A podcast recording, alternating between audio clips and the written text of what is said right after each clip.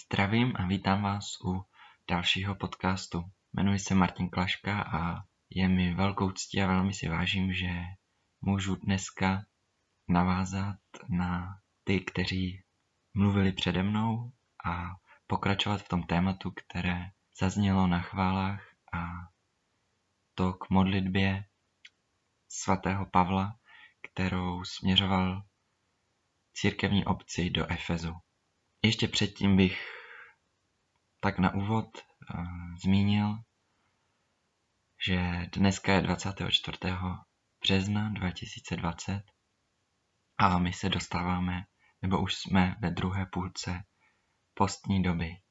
Pomalu, ale jistě se nám blíží Velikonoce a jak to tak vypadá v té situaci, která je teď ve světě, která je teď u nás doma v České republice i na Slovensku, tak, tak pravděpodobně nejen tato postní doba, ale i ty velikonoce budou skutečně jinačí, než, než jsme byli zvyklí do posud.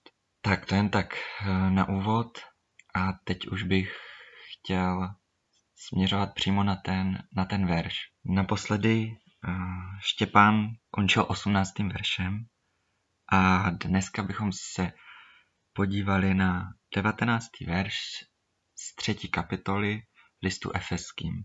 A já ho přečtu i v kontextu toho předchozího verše, kde se svatý Pavel modlí za to, abychom zakořenění a zakotvení v lásce mohli spolu se všemi bratřími pochopit, co je skutečná šířka a délka, výška i hloubka, a teď 19. verš, a poznat Kristovu lásku, která přesahuje každé poznání a dát se prostoupit vší plnosti Boží.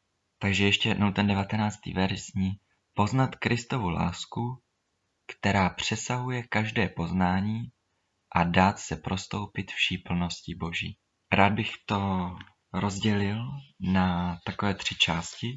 V té první části ta, to je ta část, kde říká, kde píše poznat Kristovu lásku. Myslím, že o této části, o té Kristově lásce, eh, hodně mluvili všichni ti přede mnou ať už Dianka, Gabča, Štěpán, který mluvil, zmiňoval modlitbu, tak uh, o tomto nechci, nechci, nechci příliš mluvit, ale eh, jedna věc, která mi, která mi tak k tomu přišla a napadla, tak věřím, že každý z nás, kdo chodíme na chvály, kdo máme touhu chválit Boha, tak jsme tu jeho lásku někdy prožili.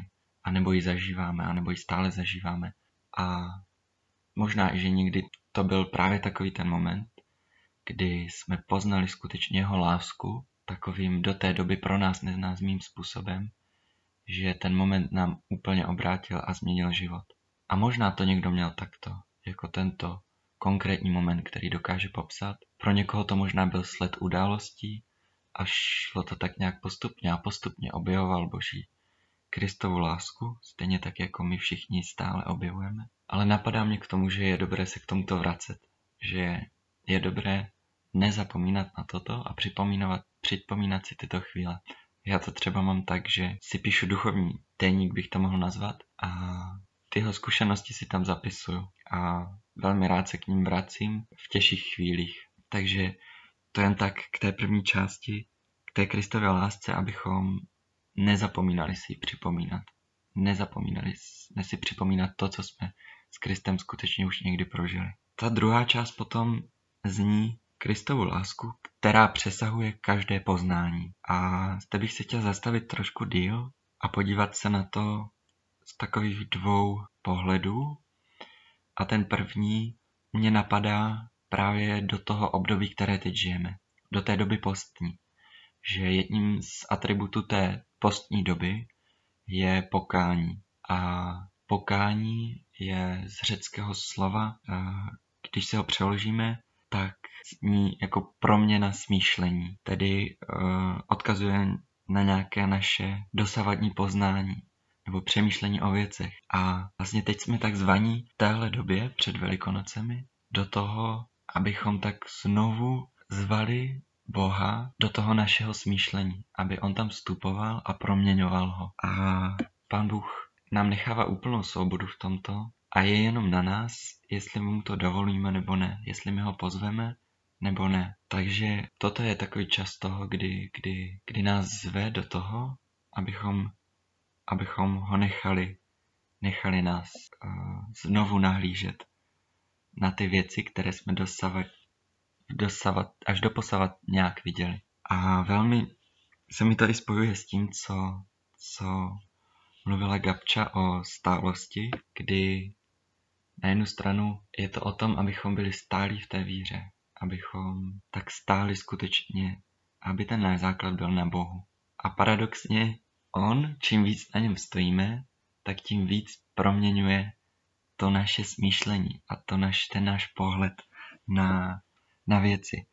A já bych zde se vrátil, protože v první kapitole eh, Efezanum na začátku toho listu eh, v 17. a 18. verši tak Pavel píše, aby vám Bůh, našeho Pána Ježíše Krista, Otec slávy, udělil dar moudře věci chápat a jejich smysl odhalovat, takže budete moci mít o něm správné poznání. A takže zde přímo Pavel se modlí za to, abychom, abychom dostávali ten dar moudře věci chápat a jejich smysl odhalovat. A je to něco, co, co tak asi každý zažíváme, že to není naraz, ale že to je postupně.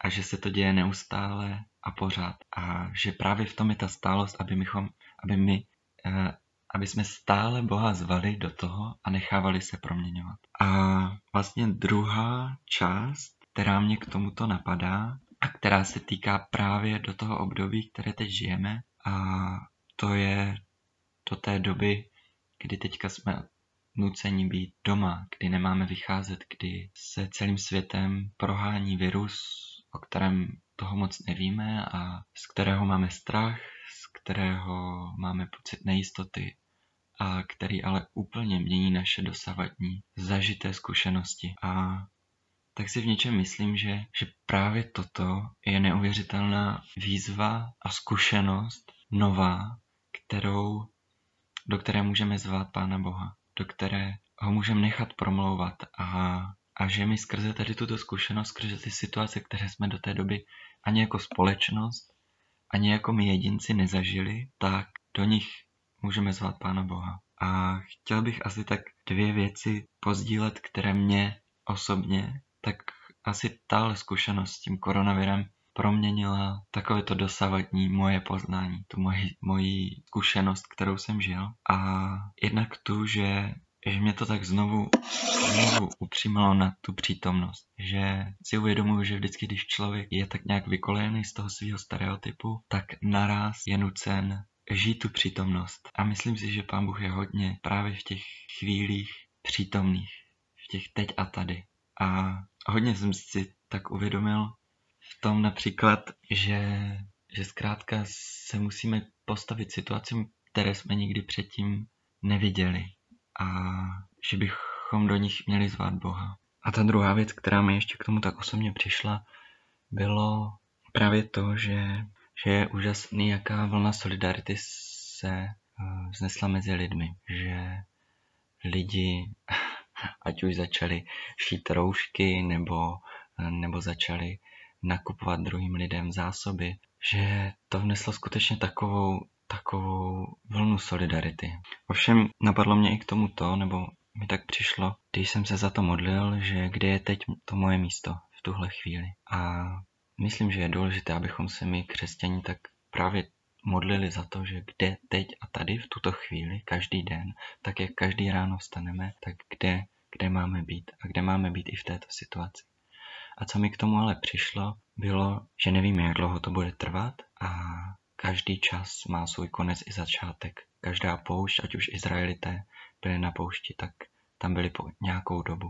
Ať už Ježíš byl na poušti, byl tam nějaký daný čas, tak já věřím, že, že i toto je nějaká etapa, která má začátek i konec, ale nevíme, kdy skončí a myslím si, že výzvou pro nás a právě pro křesťany je ta vytrvalost. Je vytrvalost, že tak, jak my máme být stálí ve víře, tak tou vírou můžeme být posilovaní do té vytrvalosti. A zde si myslím, že už je právě ta druhá část i toho, co se blíží a to jsou ty velikonoce, protože právě na nich si uvědomujeme, že že bez boží milosti, bez Ježíše Krista, který za nás zemřel na kříži, tak bychom nebyli té vytrvalosti schopni.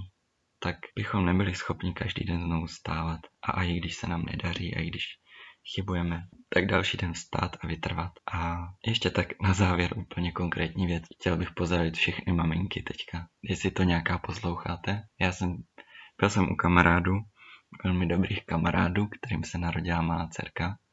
A to bylo ještě předtím, než, než bylo toto všechno kolem, kolem té, toho koronaviru. A tam jsem si úplně tak konkrétně uvědomil, že, že to rodičovství je taková vytrvalost. Zkrátka, když se vám narodí to dítě, tak, tak ho máte a nedáte ho. Zkrátka jste s ním pořád a když je malé, tak pláče a musíte se o něj starat. A tak i vidím, že, že mi třeba tímto pán Bůh ukazuje, že jak je ta vytrvalost důležitá a jak já si teď můžu vážit lidi, kteří, kteří jsou vytrvalí, kteří jsou vytrvalí v tom, co dělají.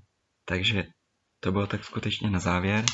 A úplně ta třetí část toho 19. verše zní, že dát se prostoupit vší plnosti Boží. Že abychom tady tu Kristovu lásku, která přesahuje každé poznání, ji poznali a na základě toho se mohli dát prostoupit vší plnosti Boží. A já věřím, že v té každodennosti a v tom životě s Bohem je právě ta plnost Boží. Ale vlastně, když jsem se na to připravoval, tak jsem si četl celou dobu texty z ekumenického překladu, což je tento.